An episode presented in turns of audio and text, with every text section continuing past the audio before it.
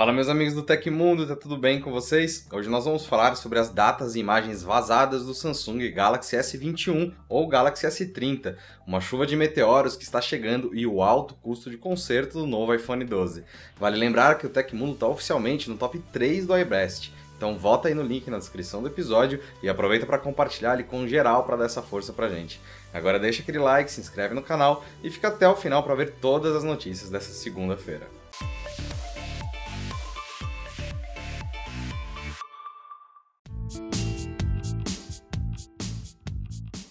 Galaxy S21 ou Galaxy S30, isso ainda não está muito claro, será lançado em janeiro de 2021, ano que vem, de acordo com o leaker OnLeaks no Twitter. Segundo as informações divulgadas, a nova família de smartphones premium da marca deve chegar em três versões: Galaxy S30, Galaxy S30 Plus e Galaxy S30 Ultra. O modelo padrão terá uma tela flat de 6,2 polegadas com uma câmera frontal, enquanto o Ultra contará com display curvo de 6,7 e 6,9 polegadas. Outros detalhes incluem suporte para S Pen e até quatro câmeras traseiras. O leaker aponta a data de lançamento para janeiro janeiro, que seria uma antecipação no calendário tradicional da Samsung, que costuma anunciar as novidades da família Galaxy S em fevereiro, no comecinho do ano.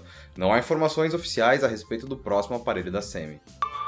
E o governador de São Paulo, João Dória, confirmou a criação da Divisão de Crimes Cibernéticos, o DC Cyber da Polícia Civil. É um grupo especializado na investigação de casos que ocorrem no meio virtual ou utilizando ferramentas online, tais como ataques hacker, casos de phishing e outros tipos de golpes e fraudes. Com a DC Cyber, a Polícia Civil de São Paulo ganha uma divisão mais focada e apta para lidar com o assunto. Segundo a organização, 50 oficiais já realizaram curso de especialização em investigação e coleta de informações, enquanto outros 30 iniciam em novembro o módulo de técnicas de investigação de crimes cometidos por meio eletrônico. A DC Cyber ficará sediada no prédio do Palácio da Polícia, no bairro da Luz, em São Paulo, e será comandada pelo delegado Gaetano Verdini. Vale notar que um centro de inteligência e um laboratório técnico de análises também farão parte da estrutura. E ah, o Tecmundo fez um trabalho bacana com o pessoal da Polícia Civil. Vai atrás do nosso documentário Realidade Violada, que eu acho que vocês vão gostar.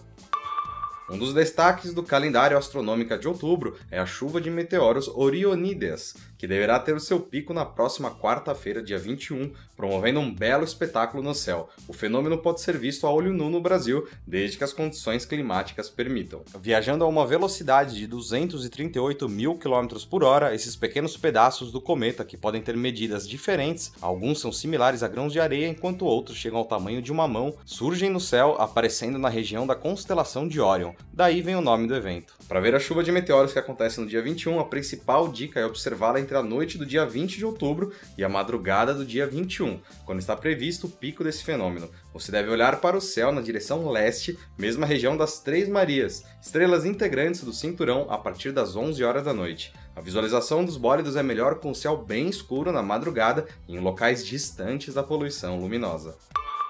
Nessa segunda-feira, a Apple revelou preços de reparos para o iPhone 12 e eles são ainda mais caros que para as versões anteriores. A assistência técnica para reparação de danos à estrutura ou à tela se manteve para o modelo iPhone 12 Pro, mas para a variante padrão ficou mais cara e o total de reparos para um único celular pode chegar a 728 dólares nos Estados Unidos. Reparos feitos no iPhone 12 Pro não sofreram alterações. A restauração da tela custa 279 dólares, enquanto outros danos ficam por 549 dólares. Já para o iPhone 12, os valores foram encarecidos em todos os cenários. Danos à tela custam 279 dólares e 449 dólares para outros danos. Se somados os novos preços, os reparos de tela e danos gerais totalizam 728 dólares, sem considerar potenciais acréscimos, apenas 1 dólar menos que um iPhone 12 mini e 71 dólares mais barato que um novo iPhone 12.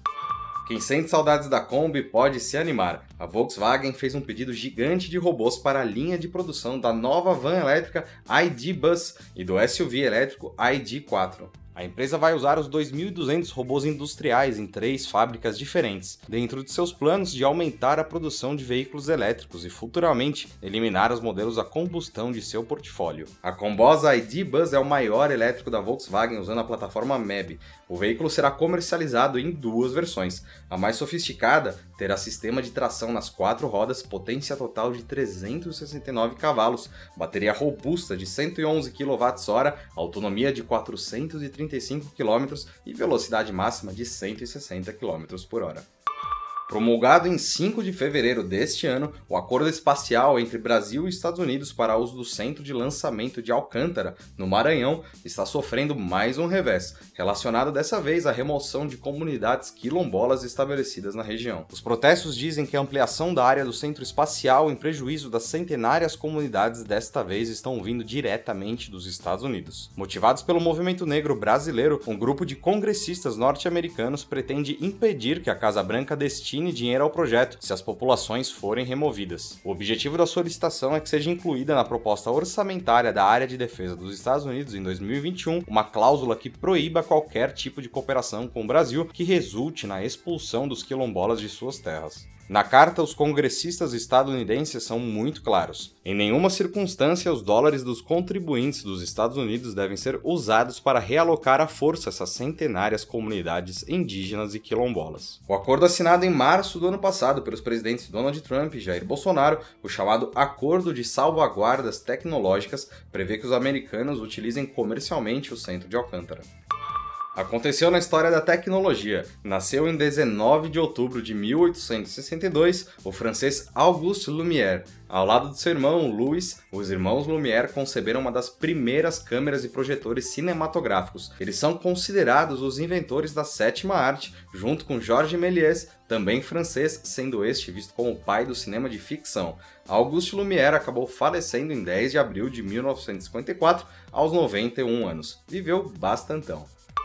E essas foram as notícias do Hoje no Tecmundo desta segunda-feira. O programa vai ao ar de segunda a sexta, sempre no fim do dia. Os links e tempos de todas as notícias que a gente deu aqui estão no comentário fixado no YouTube e na descrição do episódio nas plataformas de áudio.